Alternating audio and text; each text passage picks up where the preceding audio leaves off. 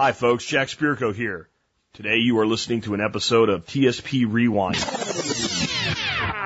Commercial free versions of past episodes, podcast blasts from the past. I put these up when I can't do a show due to professional commitments or rare vacations. These podcasts will appear in standard iTunes, Stitcher, and other feeds, but will be titled TSP Rewind episodes and numbered accordingly. And today, guys, we are rewinding all the way back to January the 23rd, 2009, episode 128, turning a home into a homestead. I believe this was, if I'm not uh, incorrect, it was the second time I did this subject, and it became a recurring meme on the Survival Podcast. It became something that inspired hundreds and hundreds of people to start taking that step that I talked about with you yesterday, that first step. Whether it was putting the finances in order, building the deep pantry, starting to grow your own food, developing a skill set, whatever it was, it became a recurring theme that made people say, I want to take an action. And if you haven't noticed, that's what this week's really been about so far. Taking actions, doing something, anything, get started. I don't care what direction you take a step in as long as it's not backwards. Unless you're on the wrong path. Man, maybe you need to back up a step or two. Don't get everything too literally. But this show, this particular show, hit people so hard that it actually, it actually got actions taken I never expected. Uh, they don't do the show anymore, but Johnny Max and the Queen, as they're known, uh, it's pretty, pretty, uh, uh, I guess, uh, infamous uh, micro microbrewery uh, guy. Johnny Max, maybe call it more of a nano brewery. Um, they had a huge show on home brewing. Uh, one of the, I think actually still to this day, the biggest show ever that was ever uh, done as a podcast on, you know, brewing your own beer and stuff at home. And they decided to branch out and do another show called the Self-Sufficient Homestead. And, and their entire concept with it is taking your home and turning it into a homestead. And when that happened, I had people going like, are they ripping your material off? I'm like, hell no, they're taking my material and running with it. By the way, they talked to me about it. I don't care. Good.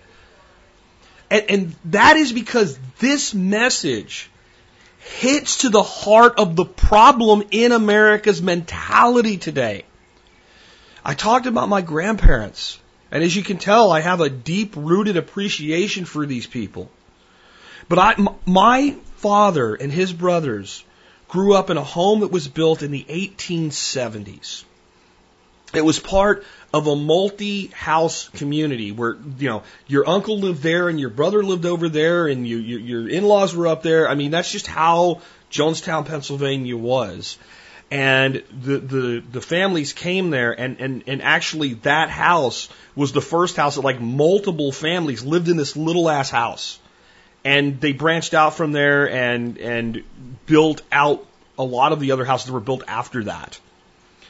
And my, my my grandfather, when he met my grandmother when they were very young, and eventually it became clear that they would be something and get married, he actually bought the house from someone on her side. I don't remember if it was her father or her uncle. And they bought that house during the Great Depression on a mortgage for like, I think it was $800. And it was this and actually the house had a thing next to it we called a shanty, which was like a shed. That was the first house, and then the part they lived in was the house that was built after the shanty was the place that housed everybody. And so that house was bought in I think 32, something like that and uh, maybe it was 36. I think 1936 seems to ring a bell. And soon after that, World War II started, and my grandfather was drafted into the Navy in his 20s. Right? I mean, we don't even think about that. How people that were really deep into their lives were drafted in World War II.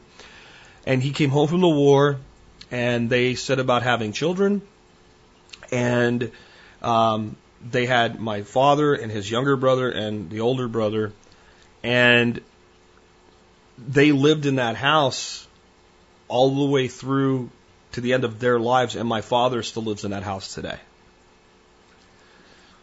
because it was valued.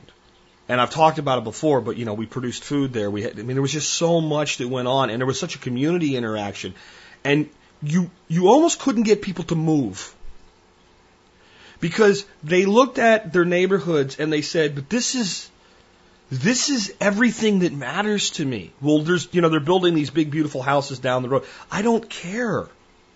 Have people living in these houses, they've been paid off for 30 years or more.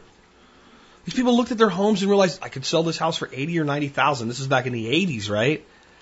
Maybe 70. I paid $1,000 for my house and it's worth $70,000. I'll never sell it. I could never afford to do this again. And when people move, they move, you know, if, the way you ended up with the house selling was somebody passed away. And generally, uh, a sibling took it if the, none of the siblings wanted. If the siblings, if the siblings had moved away, or the children had moved away, or already found housing, then that house would go up for sale. And it's taken 25 years to where, since that kind of process started with, with children leaving because there was no jobs, now that community, the houses are there and the, the, the people all don't know each other. And that is a, a symptom of this larger problem that the house now is a liability instead of an asset. When people buy a house today, they don't think, well, I'm gonna, I'm gonna buy this house, I'm gonna fix it up, I'll add on to it, I'm gonna do whatever, and I will live here with my family for the rest of my life. And I don't think you have to abs- absolutely be there. Those of you who know me know I've owned quite a few houses, sold them, I've made some money, I've moved up in life. But the concept of people buying basically packaged houses for hundreds of thousands of dollars because they can get mortgages that don't even make sense. For someone to be spending 25 or 30% of their income on a mortgage payment doesn't, it doesn't make sense. The fact that it's possible is only because of government intervention. And because of that, we have lost this rooting in our homes. And when we lost the desire to be there, because we were spending, you know, two hours or more a day in what I call mobile metal coffins. That's your car, your commute back and forth to work where you slowly die and expend your dash. We lost, and as we lost that desire to be there, we lost that desire to make something of it. Instead of, instead of, I want to create a way that this place pays for itself, that this way provides for my family, we became providers to it. The whole thing's messed up. We spend 90% of our time away from a house so that we can afford to provide for it. When the whole point of a house is to become a home so that it provides for shelters and takes care of us. We stopped seeing it as a homestead, a place to be, and started seeing it as an investment, as a stepping stone to something new. Well, even if we're gonna like take that into account, and we should, because you you buy a major asset, you should have an exit strategy. We've had these insane rising in property prices and this, this insane desire to create HOAs to make everything stay the same and never change so the property values will continue to go up. And then we grow our children into their 20s and we lament that they can't afford a house, that we created the environment where they can't afford to buy something in. But hey, our bottom line looks better. It all comes and it all stems from not being willing to look at a domicile and say, I want this to be the place not just that I come home to, but the only place that I really feel like I am at home. I don't want a status symbol. I want a place that when my family comes to, they feel welcome and they feel provided for and they feel protected. And you only get there. You only get there with a mental switch, and that switch being, how do I make this provide for me? How do I stage and stack investments into the property rather than see the property as an investment? When I plant a tree, I should see multiple yields from that investment. I went out and I bought a tree for $30. I put an hour's work into planting it.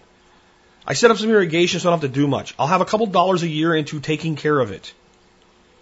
In 10 years, my yield is beauty, it's shade, it's flowers in spring, it's colorful leaves in fall. It's fruit or nut. It's maybe habitat. Maybe it's a trellis for other things I can eat like beans. And lastly, if somebody wants to buy my property, it increases the property value because there's a big beautiful tree in the backyard.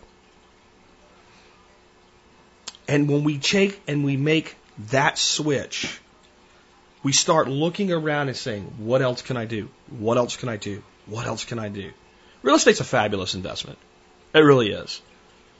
There's all types of ways to partake in it, and your own personal real estate being an investment is fine. Here's the thing though you, you work on making that home into a homestead, you may find you don't want to see it that way anymore. You want to see it as a personal investment rather than a flippable investment. But even if you want to flip it and move up, I promise you, even though we put that in the, the last category, those trees, those systems of support, the beauty, the warmth, all of that will make it worth more to the next person that will come along. So there's no reason to not take this walk. And as I said, it starts with one step, as long as that one step is forward. Here we go. January 23rd, 2009. Jack Spirko from the Personal Mobile Studio, the 2006.5 Jetta Diesel TDI, episode 128. Turning a home into a homestead. On to the subject now of home to homestead.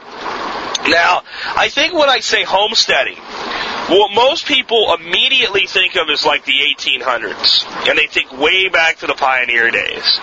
And you think of this guy that went out and got his 40 or 80 acres somewhere, and he cleared some of it, and he built a, you know, built a shack basically, and that shack over time became a home.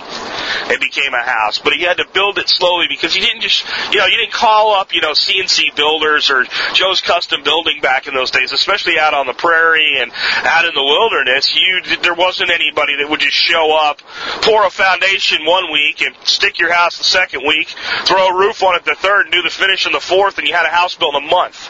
Uh, even if you had money in these areas, you didn't get a house built built that fast. So there's, you know, and then they think, okay, you know, uh, modern homestead, you think of, you know, Farmer Joe and he's got some pigs and, uh, he's got some hogs and he's, uh, got as much of a self-sufficient lifestyle as he can, but he's somewhere out in the country. That's homesteading.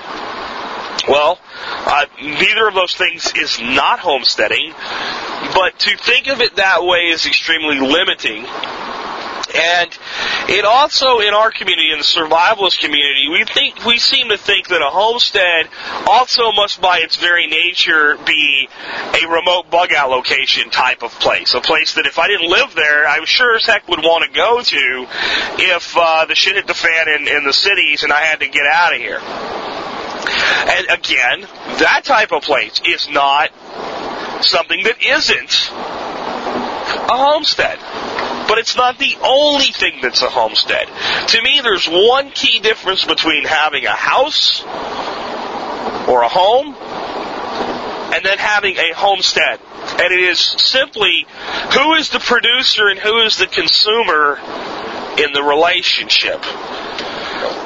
And this is kind of my problem with government. Government should not be a consumer.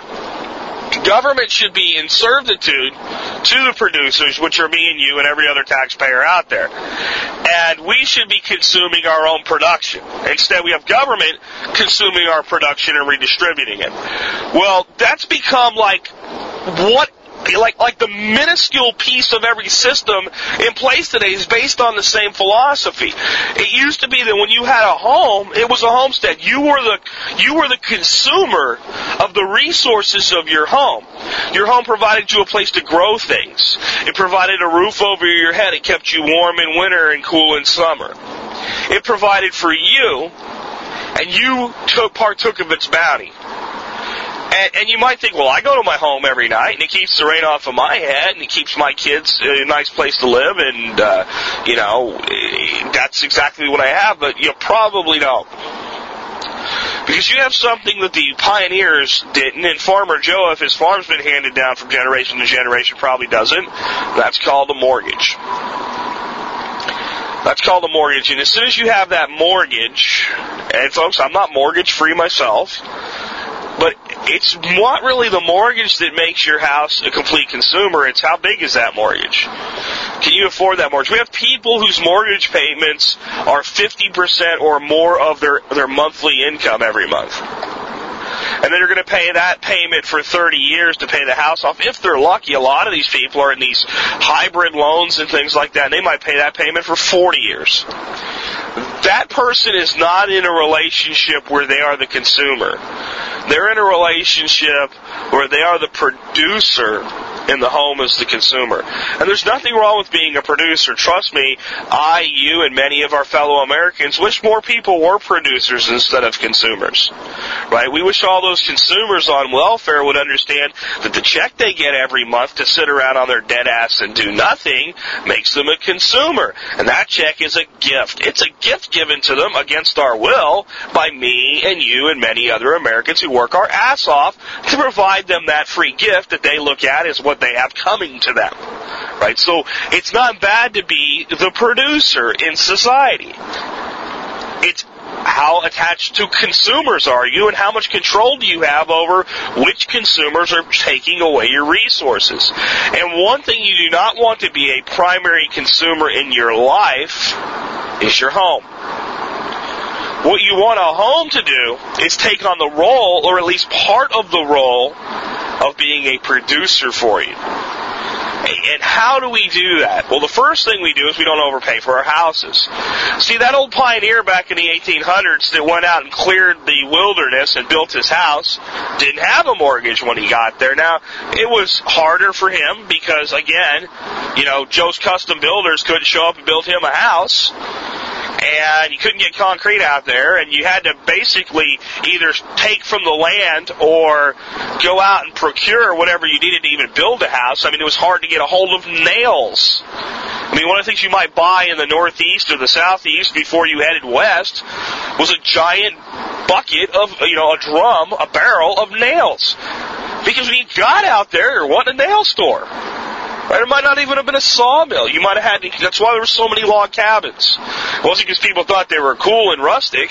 There wasn't a sawmill around in a lot of these places. These things were built to turn the logs into board lumber, which would have made construction a heck of a lot easier. So, along with all that, how did they get the land? Well, most of the land was available for claim. So these guys went out and laid claim to land, and it might have cost them a couple dollars.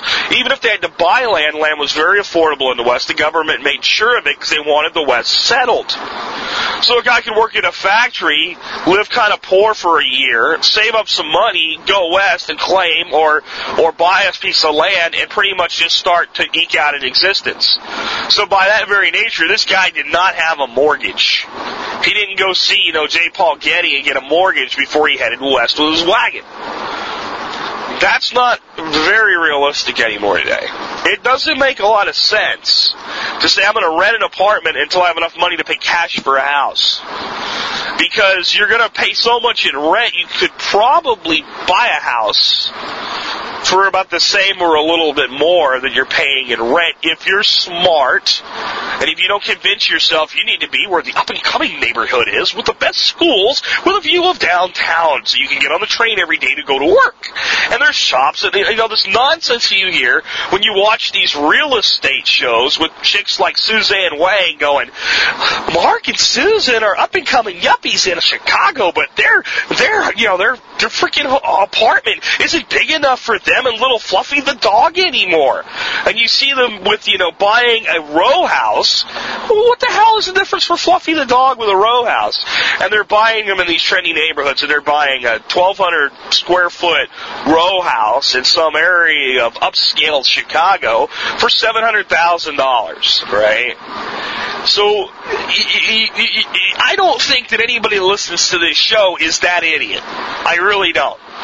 But I do think that we probably have people listening to this show that are sitting around looking at a house going, yeah, we paid quarter million for this place and we didn't have the money and we should have done that. If you're in that situation, you have to figure your way out. You either have to increase your income or you have to back out of the situation somehow. And it sucks right now that it's hard to sell your house. And I, and I am so sorry if you're stuck in a house you can't sell. I, I really am. I don't say that to patronize anybody. That's the situation a lot of good Americans are in. A lot of people didn't overpay that didn't buy what they couldn't afford, but just right now would like to geographically move. Maybe they lost a job and they could get a job five states over. And uh, but to do that, they got to move. Well, they can't sell their house for what they owe on it, even if they made a 10% down payment, even if they haven't ever missed a payment, even if they had a 30-year fixed rate loan, and even if they've been in the house for five years. There's a lot of Americans in that situation, And I feel bad for you if that's you. And that's why if you're thinking about buying land or buying a home anytime soon, you really need to evaluate it in the way that I'm giving you today. Will it produce for you? So the first thing we got to do is we got to minimize that mortgage. I think we've said that enough. We've beat that horse till it's dead. Let's let's move on. The next thing we have to do is say, what can this house do for me? What can I make it do for me? How much grass is in my backyard? Eh, you know, how much Bermuda grass or Raleigh St. Augustine grass do I have out there? And is that useful to me at all? So the next thing is gardening and permaculture combined. Planting gardens, planting grapevines, planting trees that produce fruit. I mean, I want you to do an experiment for me over the weekend. This is a Friday show. So over the weekend, just commit to yourself right now, and if you listen to the show in the future, commit to yourself for the next 48 hours. This is what you're going to do. Every time you get in the car and drive around, I want you to look at every house you see, and I want you to just kind of run a mental tally in your head of how many trees are planted in the houses you drive by over the weekend. All right, you might think that's crazy, but try to do it. You're not going to get every one of them. Don't just try to, you know, uh, Sunday night be thinking, you know, I didn't only drove a little bit. I went to church or went to the mall or whatever it was this weekend, and I saw a thousand trees at least that were planted in people's yards. And I want you, if you know trees, to look at them and ask yourself how many of them produce something somebody could eat. A fruit, a nut, a berry anything that's edible, anything that's useful, anything that's functional, anything that frickin' matters. And I want you to ask yourself, how many pearless pear trees, Bradford pear trees, did I see? You know, and, and cypress trees are pretty trees, but that's something people are planting a lot lately. You can't eat a cypress. You know, how many, uh, you know, Japanese pistach or Chinese pistachios that don't produce pistachios. How many trees will you see that have been, if they do produce anything, genetically altered, or not really genetically altered, selectively bred to no longer produce fruit or nuts? Because the people view the fruit or the nuts or the berries as a pain in the ass. Something that falls on the ground that has to be picked up. And then ask yourself, how many people in this country are hungry right now? And I don't mean starving to death. We don't have a lot of people starving like Somalia in this country. But in some rural, poor neighborhoods, there's some kids out there right now that, you know, they don't go to bed with a full belly every night. And in urban environments, we have the same thing. We have poor people in this country that don't have enough food. And ask yourself, how much food can we produce if every one of those trees, the hell with that, if 5% or 10% of those trees produced food. Don't have to do anything special, you know. Go out and cut that. Okay, guys got four Bradford pears. Cut two of them down. Plant a real pear and a peach tree. Next guy over, cut one of his trees down, put in a pecan. You don't need any more land. You don't need any building permits. You don't need any zoning permits. Just start replacing all these useless trees with trees that produce something that people can consume. And we don't have to do all fruit and all nut and all berry trees. I mean, preserve diversity. There's value in these other trees from the from a biological standpoint. But if we made 10% of the trees in suburban America producers instead of consumers, what would that mean? And you can't do it. You can't get your neighborhood to do it. And the people won't do it. You go into uh, like a Lowe's or a Home Depot or a nursery in the, in the height of the growing season in spring. You see three or four rows of fruit and nut trees, and you see thousands and thousands of you know fruitless pears and cypress and oak and holly and all this other crap. And you ask the guy, why don't you guys have more variety of fruits and nuts? Why you more in quantity? Some of these kind of look ragged. I, I, I want a little bit better, healthier of a tree. I don't have much of a choice here. What's the deal? And they say, we can't sell them. Nobody buys them. This is as much as we stock, and, and by the end of the season, we're not even going to get rid of all of these. We won't sell them all. Come back in September, I'll make you a hell of a deal on what's left over. Come back in November, there still might be some. I'll make you a real good deal then. And you realize that Americans have just turned away from things that produce. They want ease of maintenance. Right? We don't want the, the annoyance of having to go pick up produce off a tree in our yard. And I'm telling you to be different. Plant that apple tree. Plant that pear tree. Plant that plum tree. Plant a couple grapevines.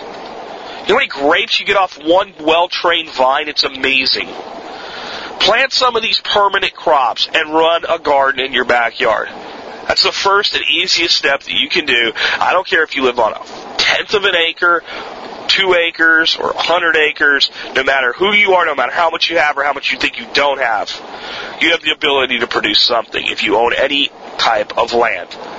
So one of the things you need to be asking yourself when you're looking at property isn't just is it far enough away from everything if the apocalypse comes? Because some people aren't going to live out in the country. That's what I keep saying on this show. Some people like to live in the suburbs. That's fine, live in the suburbs.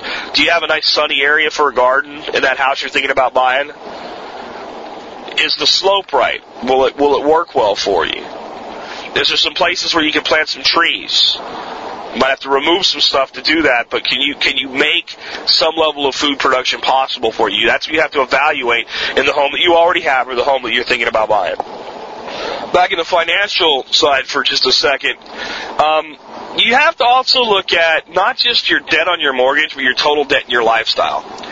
And what you'll find is that a mortgage that seems like it's crushing you financially, if you didn't have two MasterCards maxed out, and uh, a department store credit card maxed out, your mortgage might be a lot easier to make. And if you didn't have two new car payments with full coverage insurance on them, and all these other things. So one of the things you can do if you're in that stuck mortgage situation, you just can't sell.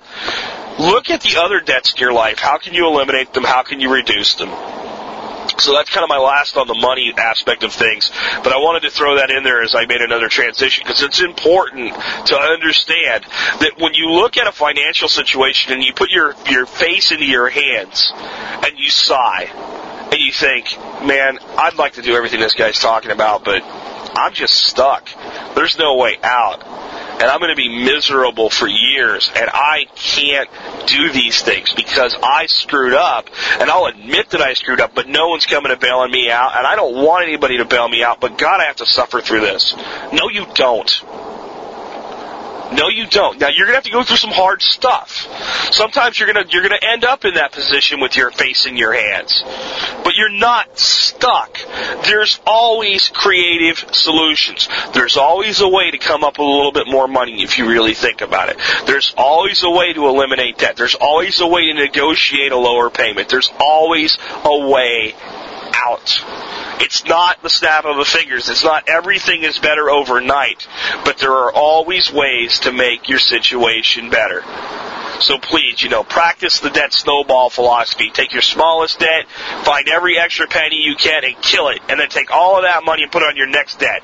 And keep doing that. Get rid of debt, and that'll help you with, you know, a mortgage is not a terrible debt as long as it's one you can afford, and one you can afford if you lost your job for six months. And you really have to look at it that way. You have to have enough reserves that, you know, if you had to pay your bills for six months, you could do it. Once you're there, finding a new job is never hard. Just like we talked about food this week. As long as you have reserve food, even if you can't go out and get more at the store tomorrow, eventually getting more is always easy. It's when you're out that you're screwed. So think about that. Uh, the next thing I think you need to really be thinking about with a home is how energy efficient can you make it? Before you even worry about a solar panel, before you think about geothermal heating or cooling, uh, before you think about wind power, before you think about any type of green energy alternative, think simplistic. How much insulation is in your attic? You don't need to pay somebody to come out and increase the amount of insulation in your attic. Uh, get one of your buddies to come over, buy them a six pack of beer for doing it for the day.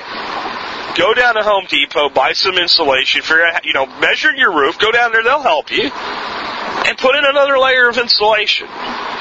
Put a radiant barrier in your home. Alright, radiant barrier is basically a cool little foil looking barrier with some foam on it that you nail to the inside of your roof. It's not hard to install. If you want to pay somebody to do it, that's fine. And, and, and if you're not handy or if you, you're not equipped to do that kind of work, fine. You know, you might need to pay somebody, but it's fairly inexpensive. And if you're a handy type of person, you can get it done. You can probably, instead of paying like a contractor, you know, get your yellow pages. See if you can find a local handyman, an independent guy.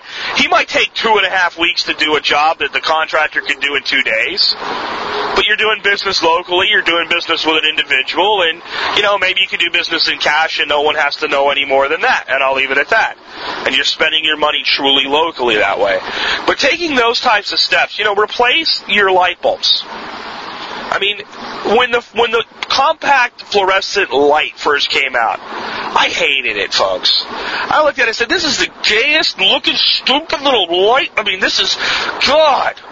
And I go into somebody's house that had put them into like a ceiling fan with the sconces. And I'm like, "What is wrong with you?" Well, it saves money. I don't care. It looks goofy. And then I thought, well, you know what? You can get sconces that hide it, or they have now for like that kind of use where it's an open fixture. It's a compact fluorescent, but it's got like a, a bulb around it, so you don't see it that way. And then every place else, you don't really see them. Just put them in there and they will save you a ton of money. They use so much electric, less electricity for the amount of light that they put out. So take and look how you can improve the electrical efficiency in your home. You know, simple things like turning off appliances. When you leave the house, uh, don't leave your cell phone charger plugged in. Common sense things to reduce the expense of your electric bill and your other utility bills. If you're on gas or, you know, if you have an old house with a coal furnace or whatever it is, anything you do to reduce the amount that you're burning reduces the amount that you're paying, and now your house is more of a producer and less of a consumer. Because what it consumes is your energy in the form of cash, in the form of money. Right? When you go to work, what most people don't realize is when they pay you that check at the end of the week or every two weeks or once a month or however you're paid, all that money is is a symbolic representation of the energy that you put into your job every day and your time. Money we've collectively agreed upon is worth a certain amount. And that's it. It's a symbol for your energy. So that's your time. That's your effort. For many people, it's 40 or 50 or 60 hours a week of your life force, your life energy that's being consumed. It's precious. It's not precious because we love money. It's pre- precious because we love the gift of life. That's what's being sucked up. Think about it that way. Also, then you, then once you get your efficiency up, now you start saying, does it make sense to install a solar system here? There's huge, huge tax incentive this year. If you put up a $10,000 solar system this year, it'll cost you $8,000. And that's not funny math or voodoo or anything like that. You put in a $10,000 solar system this year, and when you file your taxes for 2009, you get $2,000 of it back from the government. And that is a huge incentive. And you have to say, okay, if it's going to be eight grand, how much electricity do we use? How long is it going to take to pay itself back? And if it takes 10 years to pay itself back, that's still a pretty good return of investment. Because now when you go to sell your home, your home's worth more money. Absolutely worth more money. And if you do stay there, after 10 years, it's a 100% ROI every day that that thing is up and running. And now you have the ability, once you have that system in place, to continue to expand it and make it bigger and make it more effective. Once you have a basic solar system in place, adding more panels and adding more batteries to your system is a lot less expensive than the first time that you do it. So after 10 years, you could maybe add some more panels. Maybe over those 10 years, you add a panel a year until you double the capacity of the system and, and each additional add-on will cost you less, and in time, the cost of doing that's going to go down. So yes, alternative energy. The other thing is, you know, can you install wind energy at your house? And there's some pretty good little wind generators out there that sell for under a thousand bucks. It's more about how much it costs to have it wired into your home through an inverter and back to the grid, or if it's standalone or whatever, uh, than it is to put up a little windmill. There's a lot of them out there that are very, very affordable. So start looking at how maybe you can install a combination of solar and wind energy into your home, but only after you've first gotten control of your debt either paid off your home or paid it into a situation where your mortgage payment is not a problem at all for you anymore. That if you lost your job, you could go a few months at paying your bills and you would be okay. Then, after that, you start looking at, you know, beyond the basics, how can I improve the efficiency? Once you have the efficiency improved, now you go and you, you start to look for these alternative energy sources. But with that in mind, even though if that's going to be a five year process for you, and you're looking at buying the house today, does it have a good south facing slope on its roof?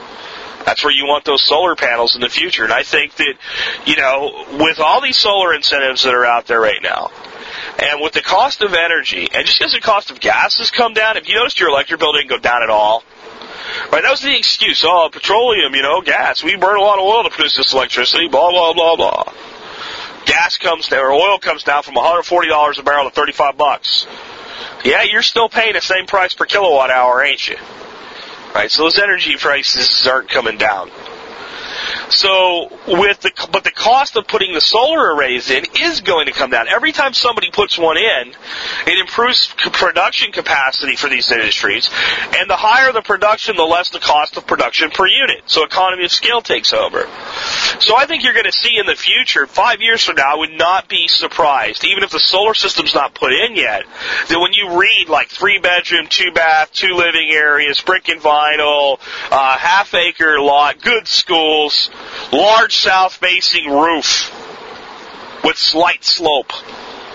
I, I, don't think that's any stretch of the imagination to believe that that's going to become something people look for in a home. So you start looking for it now. I also don't think two-story home with great potential for wind power generation. I don't think that's a stretch either. I think the solar's going to come first, but those are things to start looking for. I even think great garden spot either great garden in place or great spot for a garden. You're going to start seeing a lot more of that. Right now, you go to United Country, a lot of houses you look for there, you see that already. But when you look at Century 21 or Realtor.com or whatever, you don't see that. Look for that to start being more valuable to people. You know, Gerald Celente was right. If you want to take a look at this guy's stuff, he'll see that he's been dead on with his predictions. And he's saying that we're not even beginning to scratch the surface of what we have to deal with right now going forward. That by next year, when Christmas comes around, it's going to be more about putting food on the table than gifts under the tree. We even saw a little bit of that this year, but I think that 2009 is going to be a lot harder than a lot of people care to realize right now. I think that a lot of people right now are still sitting around closing their eyes tightly, their fingers tightly jammed into the holes of their ears, and going la la la la la la. Leave me alone. I still have my job. I'm still paying my bills. I'm driving my shiny car. I have my shiny credit card. Mastercard hasn't cut my limit. I'm happy. Leave me alone. It's not real. It's not real. There's no place like home. There's no place like home. There's no place like home. Folks, it's real. And it's a bad time. And it, the problem is that people think this is the bad. This is not the bad time. It's going to get worse. It's going to get harder. It's going to get tougher. We are not going to see a recovery in 2009. We may see one in 2010 if our government isn't dumb enough to keep driving us deeper into this, but I'm beginning to have my doubts about that because their solution to crack is to give people methadone right? The solution to, to, to, bad debt is to give people already ridden with it more debt that's not quite as bad. And, it's not going to fix the problem. It's going to make it worse. And the biggest asset that you can come across right now is a piece of property that no matter what happens, you can sustain it. And it can produce for you and it can provide for you. And the good news, if you haven't bought yet, and you have some money, is that the entire, like I said would happen, the entire planet is on sale right now. There is nothing out there today that doesn't have a better deal on it than it had six months ago. And it's got a way better deal than it had 18 months ago. And it's not just property. It's everything from trucks and cars to, to boats. And I'll tell you what. I'll, I'll let anybody make this challenge to me that they want to. Back in 2007, if you wanted a five acre place a three bedroom, two bathroom house, and you had $100,000, it certainly could be done, but you really had to look. If someone brought me a hundred thousand, I have a hundred thousand dollars free and clear right now. This is what I want. I want a nice fishing boat. It doesn't need to be brand new, but it needs to be nice, good shape, something that's going to be reliable for several years before I have to worry about doing any real work to it.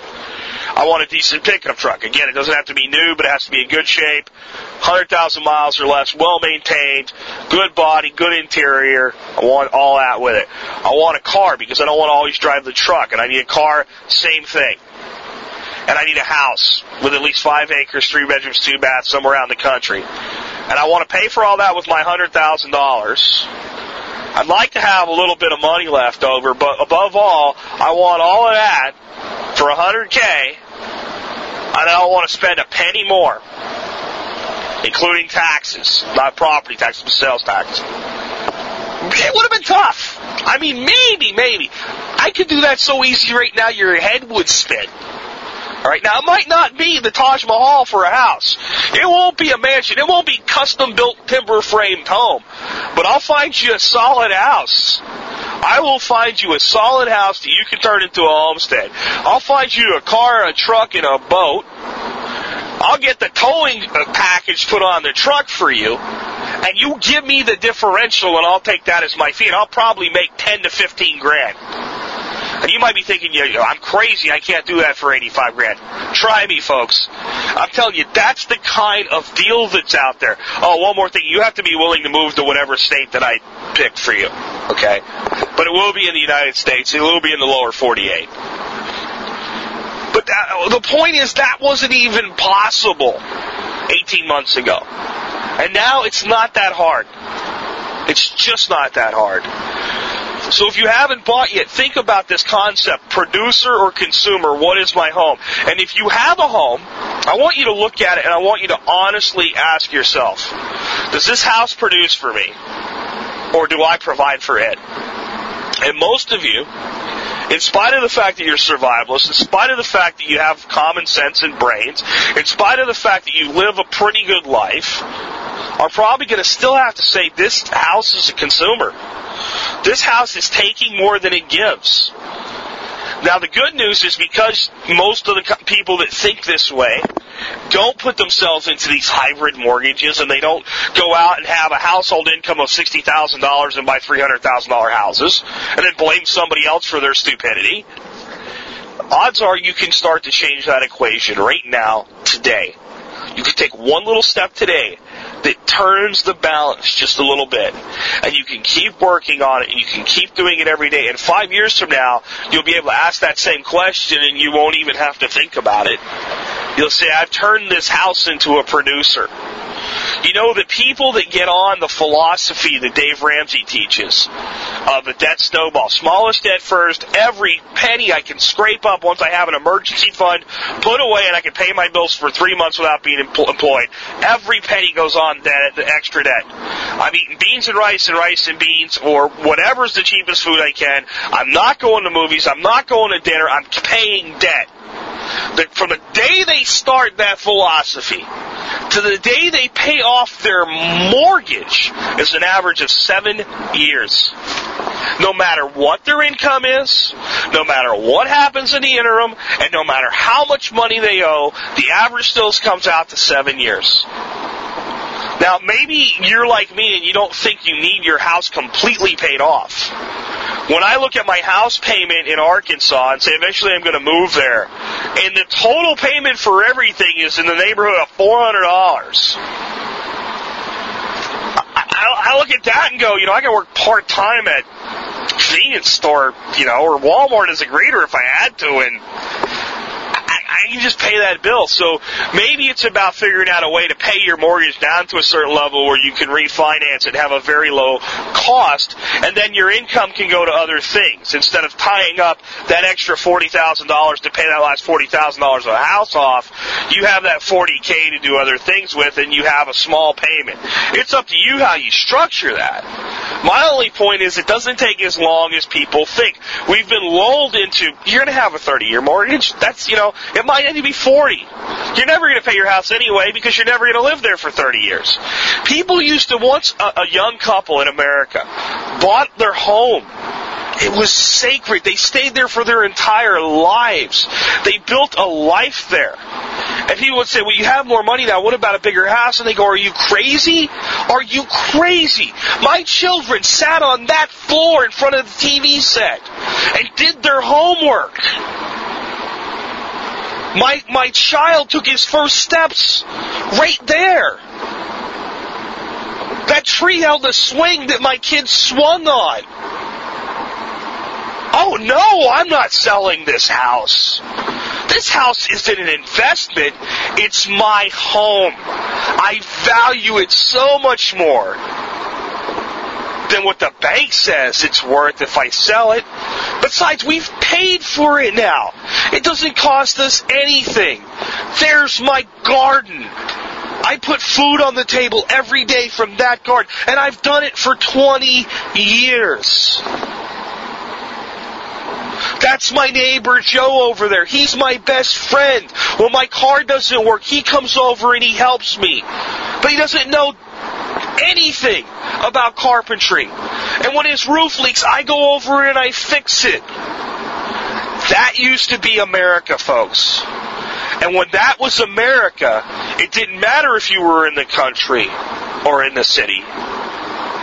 A home was a homestead. A home was something that provided for you. And it's not just nostalgia. It's not just Norman Rockwell. It is the power of the individual to determine how I expend my resources in my life and what I do with my home how much I spend on it, what I put into it, and how I choose to view it. If you view your home as your biggest asset, your biggest investment from a financial standpoint, if you look at your home for what it is on a balance sheet, it will never, ever, ever, ever be a homestead. Ever. It won't happen. You won't let it.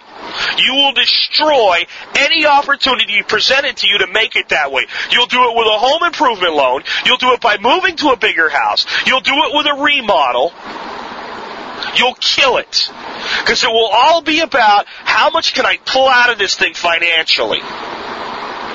If you look at your home, is the roof over the head of your family. It's your sacred domicile. It's something that's yours that you would fight to the death to defend. You'll turn it into a homestead. It'll happen on its own. You'll figure out how to make it provide for you, and you will cherish it.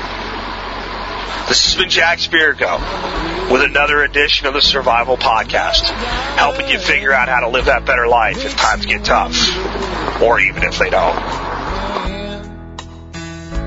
You can scream and you can holler. It really doesn't matter cause it all gets spent.